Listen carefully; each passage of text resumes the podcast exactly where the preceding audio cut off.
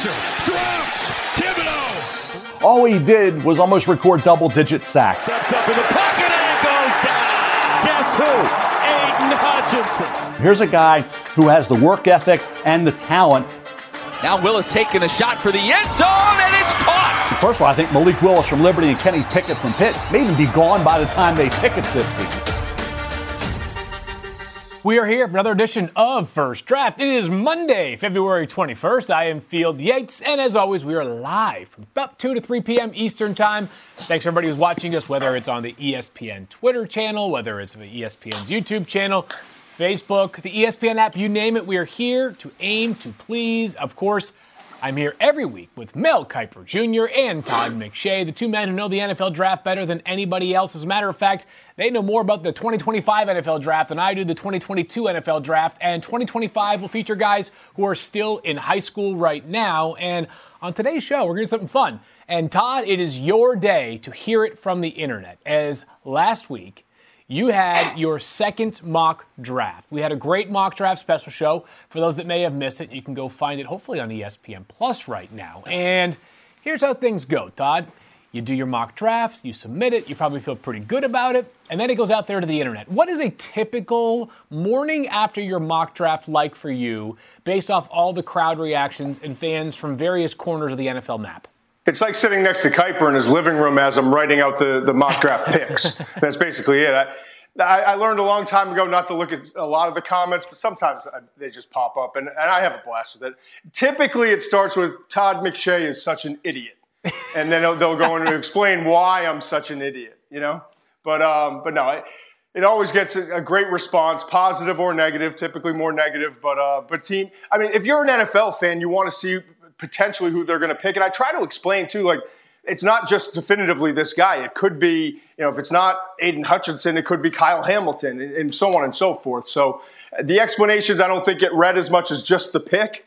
But at the end of the day, it's, it's a lot of fun, and it's, it's preparing me and hopefully preparing a lot of the, the fans of teams for, for the upcoming draft in April wonder if maybe one day, Mel, wouldn't you just love it if Todd handled all the mock drafts for ESPN? You got to just analyze his picks and rather than doing your own. I loved our Sports Center special last week to just be able to take shots and have fun with a couple lines here and there, not have to do the heavy lifting. So yeah, it would be fun to just critique McShay uh, all day, every day, uh, every month of the year. We'd have to do this podcast once a day for 365 days a year. So it would be fun to do that. But he's going to get his shot actually in a, in a, week or two when I have Mock 2.0 coming out, Todd. So, and one thing I want to explain to everybody listening: we don't look at each, we kid around about, we never look at each other's mocks. Mm.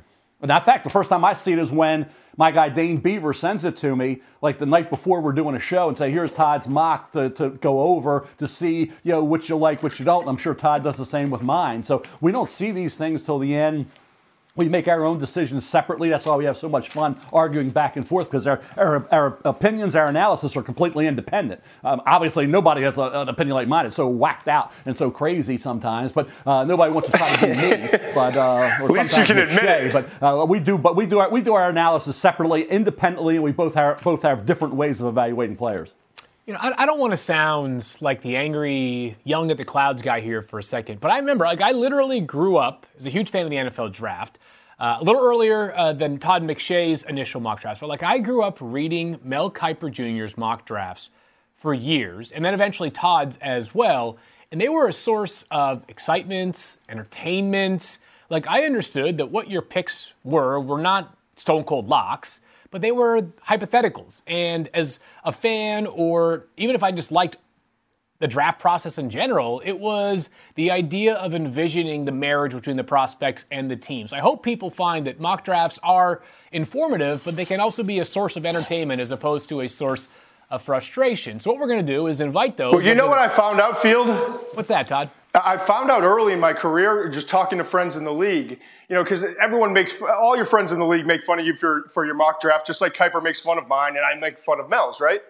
But I found out early on, like my first year or two, that that just about everyone in the league that I've, I've talked to, they do their own mock drafts yeah. too. It's part of their preparation. Is uh, you know they're not sitting down for five hours and and trying to you know put it up online, obviously, but they're doing it to try to get a sense. And even Bill Polian told us that he would take Mel's mock, my mock, I think Daniel Jeremiah's, and th- you know three or four other people, and kind of have his his analytics people merge them together to figure out a range where we're hearing where a player could go. So if they were interested in a trade or trading back, a, a, you know, four or five spots, potentially based off the information we're getting, could that player still be available if they moved back five spots that they wanted to get, let's say, four or five spots higher? So that was interesting to me early in my career to, to find out that NFL teams go through this process too, and, and it's it's educational preparing for the draft to kind of go through. All right, we know who the, the board is and, and the players that I like, but now let's look at the teams and their needs and their their draft history and what they typically hit on and so forth. Really a fun process. So let's enjoy it. And along those lines. What we're going to do is not 1 through 32 pick by pick, but because Todd's mock is still fresh enough, we're going to look at the top 10, Todd. And I'm going to let you sort of just start reading your top 10 picks. And this year is different than other years because there's so much uncertainty, really, at every slot. And we'll let Mel jump in and either take you to task or say, I totally agree, or somewhere in between. And maybe like let us peel the curtain back a little bit on what was going through your mind as you were making these selections. Obviously, Jacksonville on the clock to begin things and you bucked the trend of two pass rushers at the top. Instead, we have an offensive line. Yeah, I went with Evan Neal going to Jacksonville at the number one spot. And, and you look, you, you look at it last year. I think Jacksonville only had 30 sacks. Aidan Hutchinson, certainly the Michigan defensive end, certainly in, in play here for that number one pick. But I kind of looked at it with Doug Pederson coming in, thinking he wanted the Super Bowl with an elite offensive line in, in Philadelphia. And Evan Neal, 360 plus pounds with his movement skills, his length, his dominance in the run game. He gave up just one sack this last year. He's improved so much in that regard. He can play left tackle. He played right tackle the previous year in 2020, played guard in, in 2019. So he, there's some positional versatility if you need it. And, and certainly they need, they need a lot of help on the offensive side. And you've got the investment that you have to protect in Trevor Lawrence. So I wound up going with Evan Neal at that number one spot. But again, Hutchinson to me made a lot of sense. And then if Neal goes one, and Mel, I'll rip through the first three picks here, and then we can kind of reset, and you can tell me where you might have gone differently or, or other guys that you want to jump in on. But Detroit then is picking it two.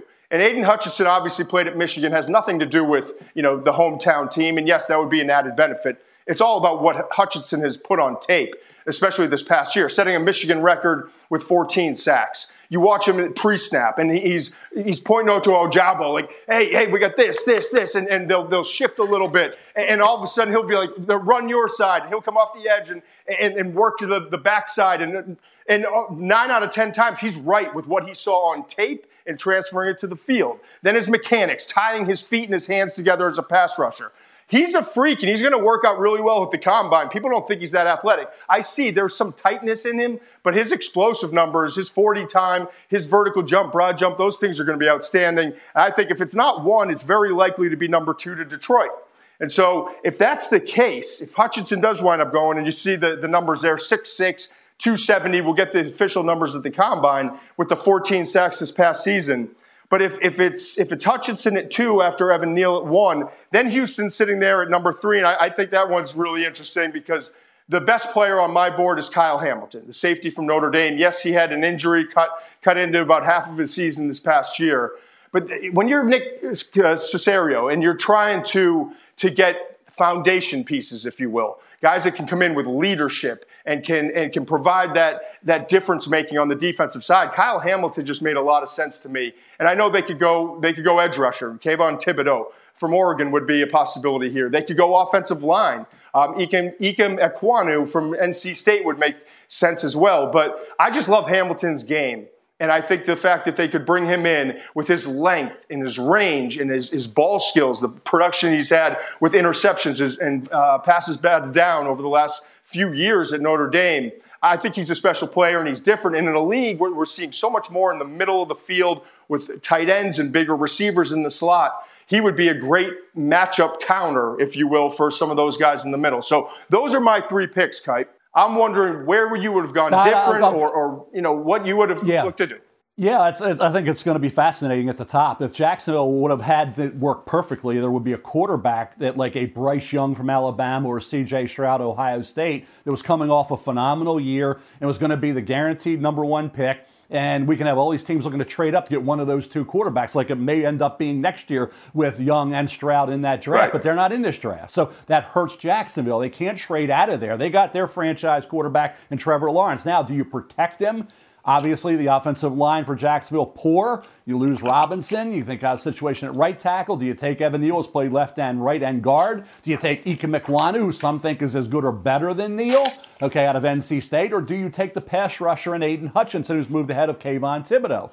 You need a pass rusher. Josh Allen coming on, right? He's shown flashes of brilliance at times coming off the edge, but you want to see more consistency week in and week out. So if you have Allen with Hutchinson, and you're in the AFC, and we've chronicled all the great quarterbacks in this conference, the teams that you're going to have to beat, even if Trevor develops into this great quarterback we think he will be. Okay, you still got to be able to get after Josh Allen, after Patrick Mahomes, after Justin Herbert, and the list goes on and on and on, right? So I think that's the debate. Is it Hutchinson or is it one of the tackles? Trading out's really not an option. You go to two, I think Hutchinson would be the guy. Detroit, the Lions, that's what, exactly what they need. And that would be perfect if Jacksonville goes Neal or Ekwonu and they can take Hutchinson at two. Houston, you know, the safety that high, I love Kyle Hamilton. I'm with you on that, Todd. I just don't know if Kayvon Thibodeaux, how he things work out between now and late April. Do you take the pass rusher over the versatile defensive back safety? Uh, that'll be fun to see as well for Houston. But I think for Jacksonville, it's just you, you wish you were a year later. You wish mm. you would have the Bryce Young or the C.J. Stroud in this draft. They don't. They're going to be stuck at one probably, and it's going to be really fun to see. With the Bengals last year, they took the uh, the receiver over the offensive line, knowing they needed desperately offensive line help. What does Jacksonville do? They help Lawrence, or do they take the pass rusher to get after those young quarterbacks? That's going to be really fun to see how that all plays out. So much uncertainty. As we move to picks four, five, and six, one quick note. I know uh, Todd mentioned this, and I, for viewers that are really into the combine, they may jump down our throats and say, "What do you mean the guys are going to work out?" Because as of this conversation, there are there's a possibility that players represented by certain agencies are not going to participate in the NFL's on field drills and some of like the weight room stuff because uh, there's concern of the fact that the NFL is currently planning to bubble players during the combine, meaning they will not have access to their physical therapists and the trainers that they have been working with since their college seasons were over up until the combine begins on March 1st. We're hopeful that between the time this conversation takes place and when the combine begins on March 1st, that there's some sort of resolution there because while it's not imperative for every player to work out, we've seen guys get drafted number one overall with hardly at all, hardly having any pre draft process, period. Uh, certainly, it's good context for us as we are evaluating these players, and even more so for the teams that are responsible for investing in them. Well, let's move on to picks four, five, and six, Todd. And the Jets have their first of two top 10 picks after that master stroke Jamal Adams trade that we discussed on last week's show. Where do they go for? I went with Ikem Ekwonu, the NC State offensive tackle here. And listen, Joe Douglas is a former offensive lineman at Richmond, and, and he wants to continue to bolster up that offensive line with Zach Wilson, a quarterback, they need to protect better. I thought they did a good job last year, kind of patching together the offensive line, and we saw improvement, and we saw Wilson start to play a little bit better towards the end of the year. You also have Michael Carter at the running back position, and, and that's going to help a, a, young quarterback as well as you increase the run game with Carter, and then maybe a, a big guy in Ekwonu, who I think is the most physically dominating uh, offensive lineman in this class. I mean, I, I said last week, just just give me 30 minutes of his highlight reel with pancakes one after another. Give me some popcorn, and, and I, I'll just laugh the whole way through. You know, I just I think he's he's that kind of player. So I had some, you know, Kayvon Thibodeaux still on the board, and, and I thought about that for, for the Jets there. Uh, but I, I, went with Ekwonu, thinking let's get let's take care of this offensive line once and for all, and then we can move forward and, and look at some of the other needs that the Jets have, uh, you know, at the edge position and on the on the defensive side as well. So. Uh, that's where I went at number four. Number five, the Giants, first of two picks in the top 10 this year. I wound up giving them Kayvon Thibodeaux, who fell a little bit from my first mock draft. And Thibodeaux, listen, it's what I see on tape. And when I talk to guys, I, I said this before, at the Senior Bowl in the league who are evaluating players, kind of the same feeling. Like, yeah, he's a great player. There's no question. I pound for pound, or not even pound for pound, just bottom line, he may be the most talented player in this draft. He was the most talented high school recruit. He came into Oregon, and when he was on the field, and when he was healthy, and when he was dialed in, this guy's special. He's long, he's powerful, and he can work through blockers as you see there getting to the quarterback. And he's, I think, the second most um, pressures of any player in, in the FBS this past year. So there's no question he's got the talent, but the tape's a little bit up and down. But you get him at five when you think he's going to be off the board at maybe one or two just a, a few weeks ago or a month ago. Uh, the, Giants, the, Giants, to me, yes, they have offensive line needs. They have uh, needs at linebacker, but Thibodeaux would be a, a great player and obviously a, a good value at that spot if you're the Giants thinking that he would have been gone. And then the Panthers at six to kind of round it off with three to six. I went with the Panthers going with Sauce Gardner, the cornerback from, from Cincinnati. It's hard to find a six foot three guy with his length and his press man coverage skills. He was in press man over 85% of the time this past year, and he never allowed more than 13 receiving yards in a single game. Think about that. Like, no receiver lined up against this guy, or a combination of receivers lined up against this guy and had more than 13 yards in a game. Mm. I mean, he was like the college version of Deion. He, just take away my side of the field, you guys worry about the rest. And so whether it's whether it's Gardner or Derek Stingley from, from LSU, these two cornerbacks I think are going to be special at the next level. But I wound up giving the Panthers Gardner there, even though corner is not a big need for them. I just want value over over positional need. And certainly they need offensive line help. I get it. There are some other areas they need. Uh, what are, what are they going to do quarterback moving forward? Are they going to try to trade back or reach for a quarterback here? Or are they going to get that done in free agency? So a lot of questions with Carolina. But at this point, and it, again, it's early, but at this point, I just gave them the best player on the board, and that was Sauce Gardner. Yeah, I think what really complicates this whole draft process was the COVID year 2020, and then what happened this year with, say, a Derek Stingley Jr. Mm. And then you look at what these teams need and what's out there. You don't want to force it and say, well, we have to. Get, most of these teams have three, four, five need areas. So I think if you go to you go, you're going to the Jets with these combo picks, Todd, the Jets and Giants. So you figure, okay, the first pick, if we go here, who can still be there with the next pick? The Giants and the Jets. If you go Jets first, Mekhi Becton, what kind of player is he going to become? A great left tackle? Was he? What's the future of Mekhi Becton with the Jets? That's going to dictate a lot in terms of do you take Ekwonu if he's available at that particular point, which is debatable even right now. They could certainly the Jets use a Kyle Hamilton. Okay, so that would make sense at that point for the Jets.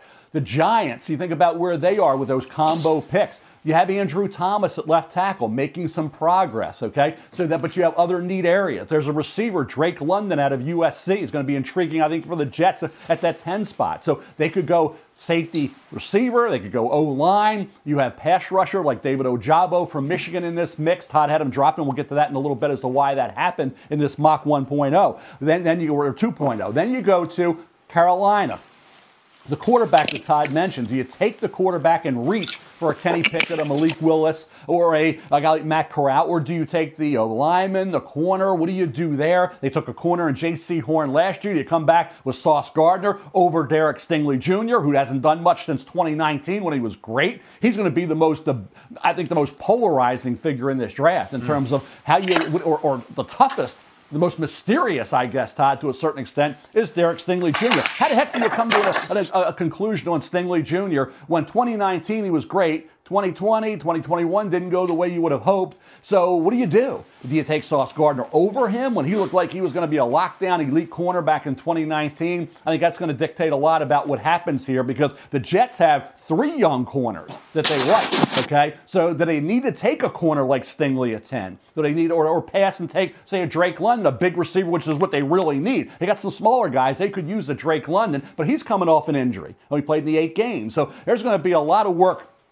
to do for these teams and these players, guys, between now and late April to define number one, should they be in the top 10? And then for need areas with free agency so critical coming up, uh, we're so early in the process. Trying mm. to make heads or tails out of this top 10 is, is, not easy, guys. That's right. Always, always worth reminding people the draft takes place after free agency, which can reshape a team's roster and roster needs. As a result of that, Todd, let's finish off the top 10, 7 through 10, which includes the Giants. On the clock once again, this pick via the Chicago Bears and the Justin Fields trade. Let's go from 7 with the Giants to 10, the Jets. Yeah, so we already, if we're the Giants, we, we got Thibodeaux at number five and, and feel like we, we got a great edge rusher. Now, let's go to the other, off, uh, the other line on the offensive side of the ball, Charles Cross from Mississippi State. You know, you, you look at this line, and Mel mentioned it, it's – Andrew Thomas came on, and, and I think that they have one of their tackles. But you still, if, if you're all in with the new head coach and GM, Daniel Jones, then you've got to be able to make sure that you protect him better. That's part of it. They were 30th, the Giants were in pass block win rate, according to ESPN stats and info. So bring in Charles Cross, and while I think it's a little bit high for him, I'm just going to say it, He had 60, 683 pass block snaps last year and gave up just one pressure in that Mike Leach pass happy offense. So in the SEC, that many snaps as a pass protector and only one pressure allowed, one sack. I guess the numbers are different here, but from what I read, bottom line is he's, he was outstanding in pass protection. 6'5, 310 pounds. So to me, the Giants then basically upgrade both of their lines with Thibodeaux and Cross. And after that, you mentioned Drake London for the Jets. That would be a great pick, Mel. But I had him going a little bit earlier. I had him going, going number eight to Atlanta. And Drake London's fascinating to me. And, and I'll say this too. Jameson Williams from Alabama would have been the first receiver off the board had it not been the, the knee injury that he suffered in the national championship game. So then it becomes Drake London stepping up as that, that number one guy. And yes, he's coming off the injury. But when he was on the field healthy for the Trojans this past year, and I guess not a lot of people got to see him because it's the West Coast, the Pac 12, and USC didn't have a great year. But he's unbelievable. I mean, six five with oily hips. Look, you see him after the catch. You don't see many six five guys that create and break ankles the way he does after the catch. And he was number one in the country in contested catches. So big time threat in terms of mismatches with size and in the red zone. That basketball background, you see it over and over on tape. And then you obviously with Kyle Pitts, you've got your, your big time other tar- target at the tight end spot. But Calvin Ridley coming off the issues with the mental health. Is he still going to be with the team? What's his future look like? I think Drake London would make a lot of sense. And then the Falcons with Matt Ryan this year look to the quarterback position a year from now. After that, I had the Broncos at number nine going Devin Lloyd from Utah. And again, the Broncos, like the Falcons and like the Panthers at six, could be in the market for a quarterback. We don't know what's going to happen. And Field just mentioned it. Quarterback in free agency and the trade market, more importantly this year, with Deshaun Watson and with uh, Russell Wilson and with Aaron Rodgers and now Jimmy Garoppolo, the rumors about him possibly going to Washington, Pittsburgh. There's a lot to shake out. But as of right now, I just went with best player at a position of need. Devin Lloyd is outstanding in mm. terms of his preparation for the game, his fast eyes. You saw the pick six there, a huge moment again that in that one of the two Oregon games this past year. He's excellent. He, I think he had eight sacks, was it? Uh, this, this past year and, and four interceptions. I mean, you don't get many off the ball linebackers that have that sack and interception production. So, and again, he would be the quarterback of that defense. So if they, they wind up going there at number nine, then I had the Jets picking at number 10, and you've got a, a cornerback in Derek Stingley Jr. from LSU, who Mel just talked about. I think he's phenomenal. I think the last two years had everything to do with a couple injuries. He missed three games in 2020 and 10 games this past year, and also the situation at LSU. You come off arguably the best team in the history of college football in 2019, and, and all of a sudden everyone's gone. It's a mess in terms of leadership with what, what went on with the coaching staff. And I think Stingley, I don't want to say he mailed it in. I'm not saying that. I'm just saying, like, what, what is it that I'm going out to, to play injured for? And so that's, I think, what happened with him. And I think Stingley could wind up being the best corner in this draft. And it won't shock me five years from now if Derek Stingley's the best player from the 2022 draft. So when you're sitting there and you're the Jets, and yes, we have three young corners we like, but none of them's Derek Stingley, the tape that I studied from 2019.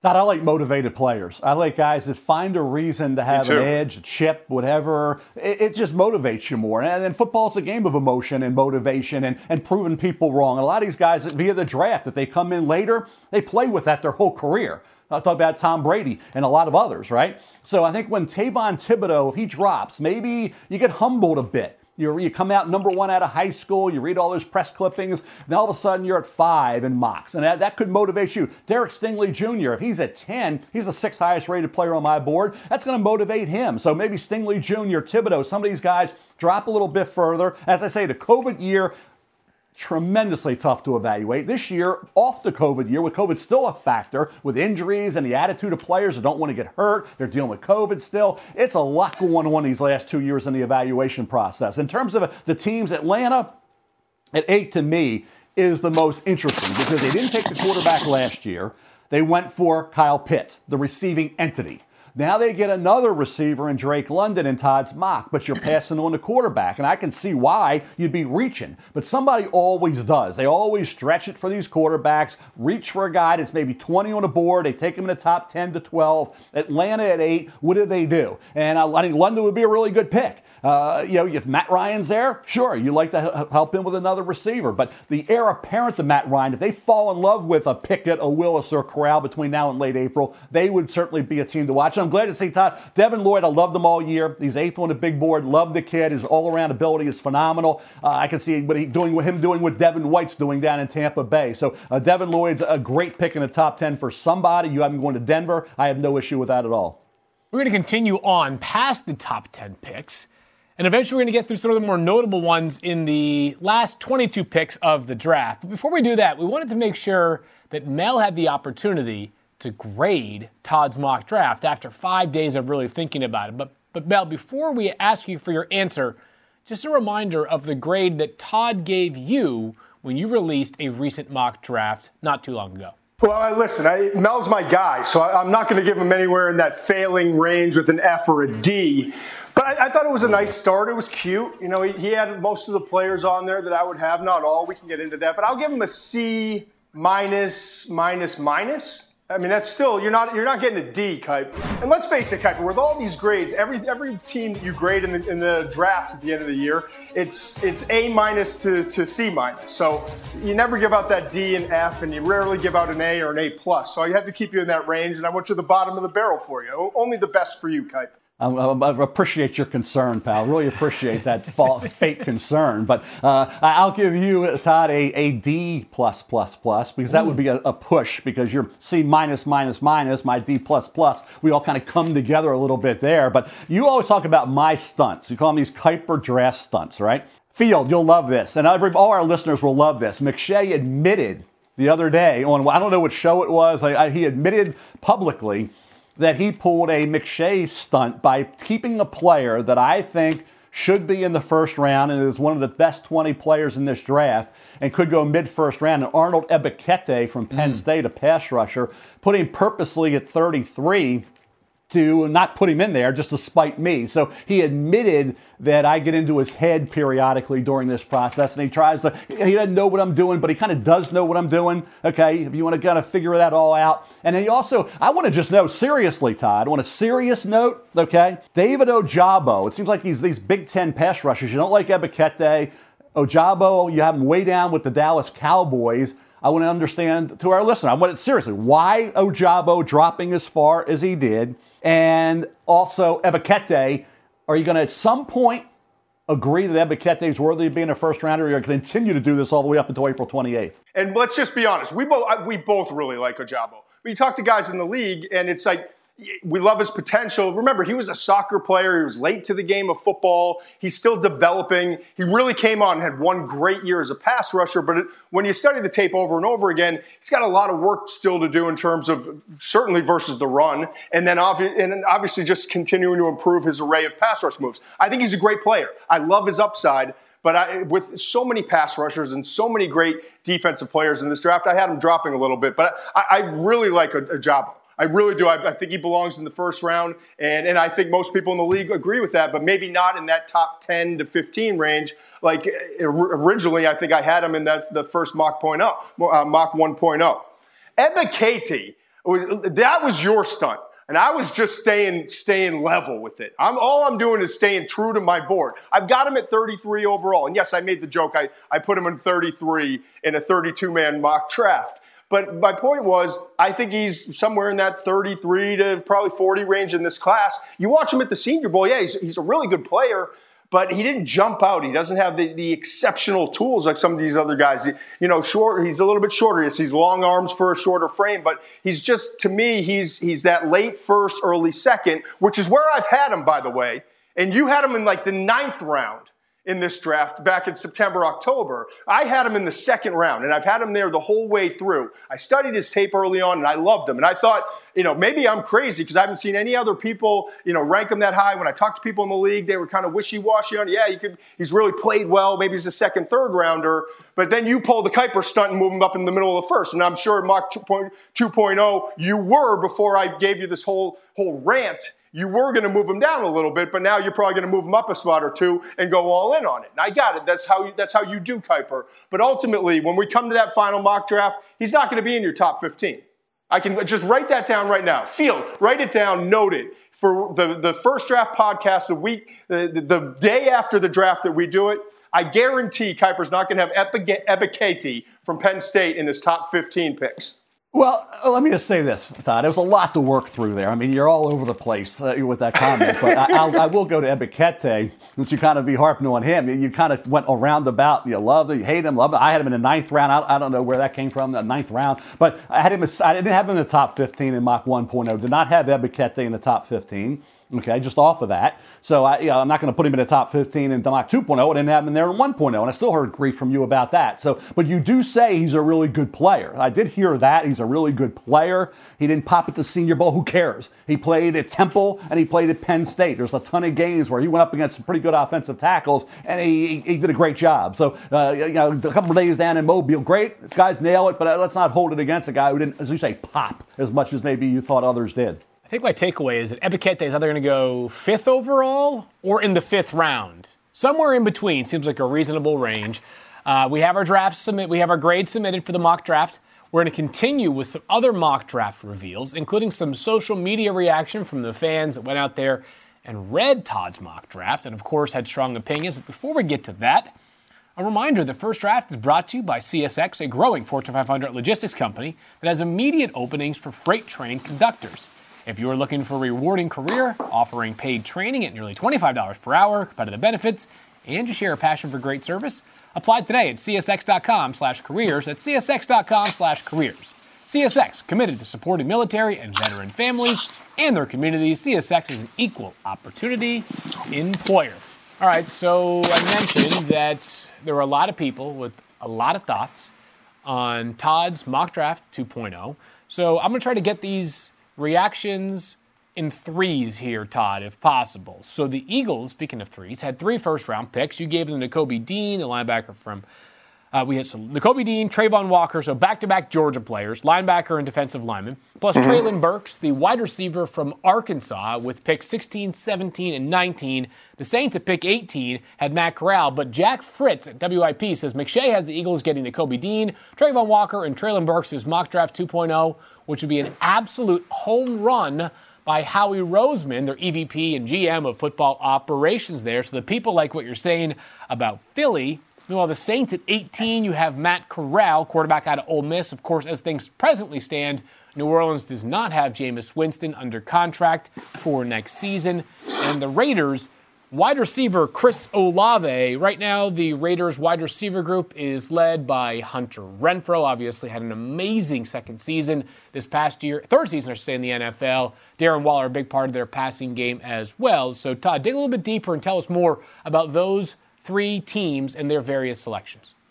Yeah, I mean, the quarterback situation, first of all, thanks, Fritzy. I appreciate the, the love on that. the only, I love Nakobe Dean, and I know that he's not going to work out well, and everyone's going to tell me what he can't do in terms of his length and, and his size, and he's not going to run an elite 40 time. That's fine. But I'm just going to trust the tape. This past year, that was one of the best linebacking years I've seen in a long time, maybe since Luke Kuechly. I mean, that's how special it was in terms of what he put on tape. So I, I love that pick to him to go to Philadelphia. They just need more athleticism. They need a difference maker on the second level. They need another pass rusher. I gave them Travon Walker, who, and it could have been Walker there uh, to the Eagles. And I also considered some of the other edge guys, Jermaine Johnson from Florida State. We talked about David Ojabo from Michigan.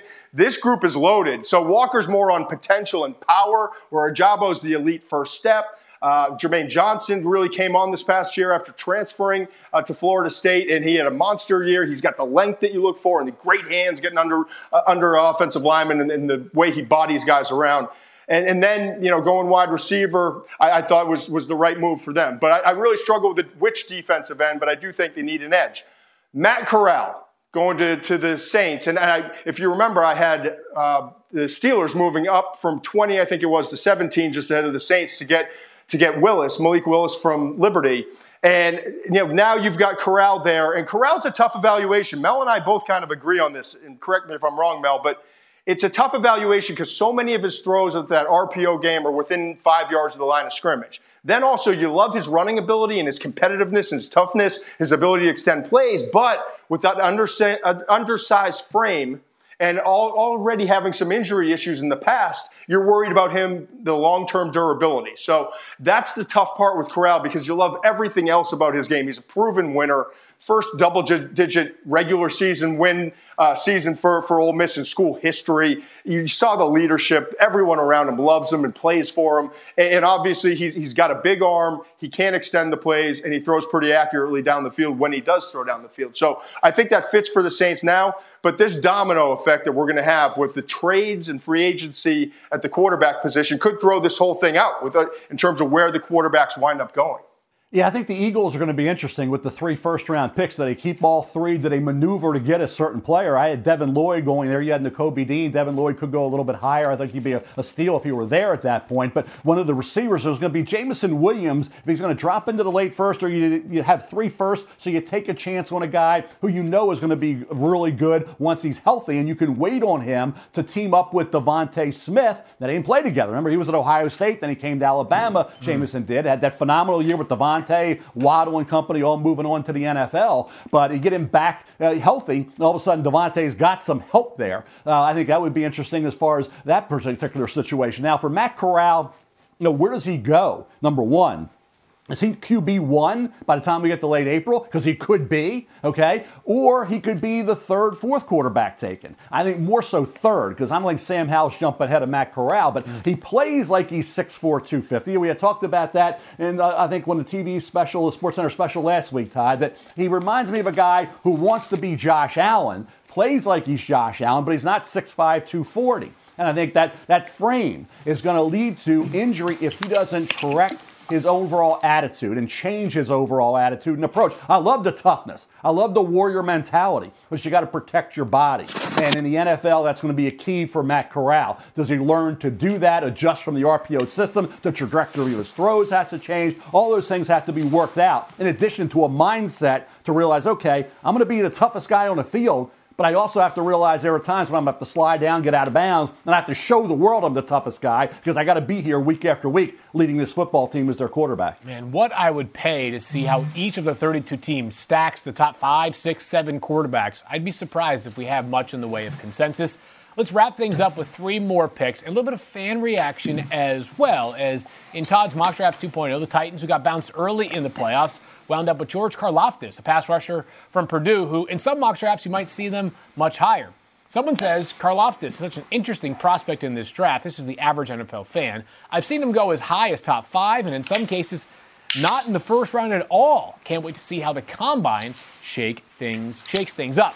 Next pick is Jahan Dotson, wide receiver from Penn State, Going to the Chiefs, who seem like they could use some depth at wide receiver. And our buddy Ad Levitan says Chiefs desperately need to get Patrick Mahomes more weapons. I love this Jahan Dotson pick. Shout out to Penn State and McShay's latest mock. Last one is the Lions, 32nd pick in the draft. That acquired via the Los Angeles Rams.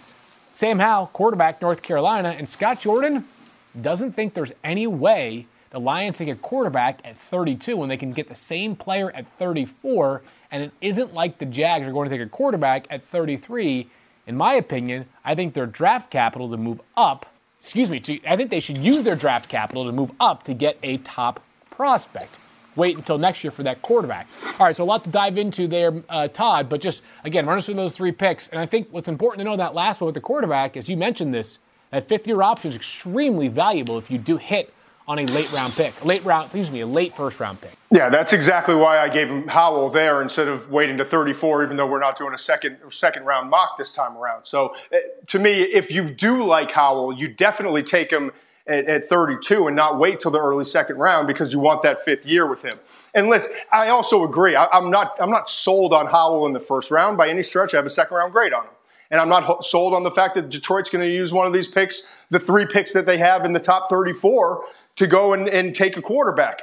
But if they do, that would be the right spot to take one, whether it was Howell or Desmond Ridder from Cincinnati, if they fall in love with one of those two guys. And the reason I said, I just I think it fits with their organization. It's such a blue collar, tough organization from top down. And that's the way they kind of rallied later in the season, started to win a few games and playing hard. And, and Howell's that kind of guy. I mean, he's just he's a competitor. He's a tough guy. Uh, so it just that fit for me. But I'm not sold on the fact that Howell's going to go in the first round, and I'm not sold that Detroit's going to take a quarterback in the first round.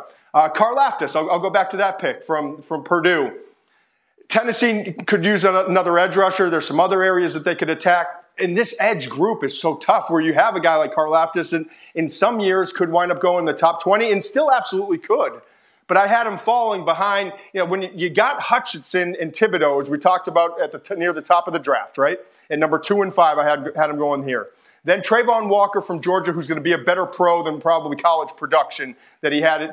And, and then after that, Jermaine Johnson from Florida State, David Ojabo. There's so many edge rushers in this class that, yeah, I had him falling to 26, and I think the Titans would love to have him at that spot. And I'm interested to see what he does. I'm, I'm told that he's a physical freak. He's a workout warrior. He's going to have a huge combine, and I hope he does. I like him on tape a lot. Sack production wasn't always there, but the pressure production absolutely was. And they moved him around. You love the scheme versatility. I, I think Mike Vrabel would love to have a player like this that you can play outside on the edge. You can you know, reduce him inside in different fronts and do different things with him. So Karlaftis is, is absolutely I would say one of the top 22, 2022 players in this class. But he just happened to fall a little bit because we have so many edge rushers in this group. Yeah, it's I think for Karlaftis finish, and I think a lot of that has to do with the teams. You know about Ohio State game; they will chip, they will do things to basically limit the effectiveness of a great player. If that's the best player on Purdue's defense, the, the teams like Ohio State, Ryan Day's not going to say he's not beating us. The great teams in the NFL, the well coached there's a lot of teams that are super well coached. They're all well coached. Who's super well coached will never allow the Cleveland Browns and Myles Garrett, Bill Belichick did not allow him to wreck that game. Okay, he was a non-factor in that game against New England. That's what happens when these teams know you you got a guy can can ruin us. That's not happening. So for Karlaftis, he was the marked man going in, and teams knew number five, we got to block, we got to chip that, we got to frustrate, get the ball out very quickly. In terms of Jahan Dotson, he's a true playmaker. You get the ball in his hands, run after the catch, dynamic performer. Okay, Jahan Dotson, if he's there in the late first round, would be a heck of a pick. You can talk about a do-it-all type of player with a great attitude and a great approach to the game of football. Uh, James Franklin can't say enough great things about Jahan Dotson and what he meant to this Penn State football team. The acrobatic catches, the ability to do dynamic things with the ball in his hands, the ability to change the game just with one play in terms of the overall attitude of the Penn State football team to ignite enthusiasm and get that team rolling he was able to do that. If he's there for Kansas City, I think late first round, and he may well be there. Uh, if a Treylon Burks Arkansas bigger maybe gets pushed up, I like him better than Olave, but maybe Chris Olave goes ahead of him. We'll have to wait and see how that happens. But Jahan Dotson is a guy I think we can say when he comes into the NFL, he's going to be ready to go. He's going to help an offense immeasurably. And he is a late first round pick to Kansas City, wow. Uh, Patrick Mahomes gets a guy like that uh, towards the end of the first round. What a pick that would be. I just want to know, Mel, and I know a lot of people are listening to this and aren't watching it, uh, you know, online, but I'm dying to know because every t- every once in a while you'll you'll pick your hands up when you get animated, and there are papers everywhere. What what do you got in your hands over there? Mm-hmm. That's a great question, Todd. That was a good setup. As I, I, did do my work this morning, and I got some guys. I got them right here. You want to see this paper? It's right here. It's all over the place here. Uh, I'll start with the guy you saw, Zyon McCollum at Sam Houston State, right, a corner. Tremendous length, press coverage. He can turn and go. Good feel for coverage.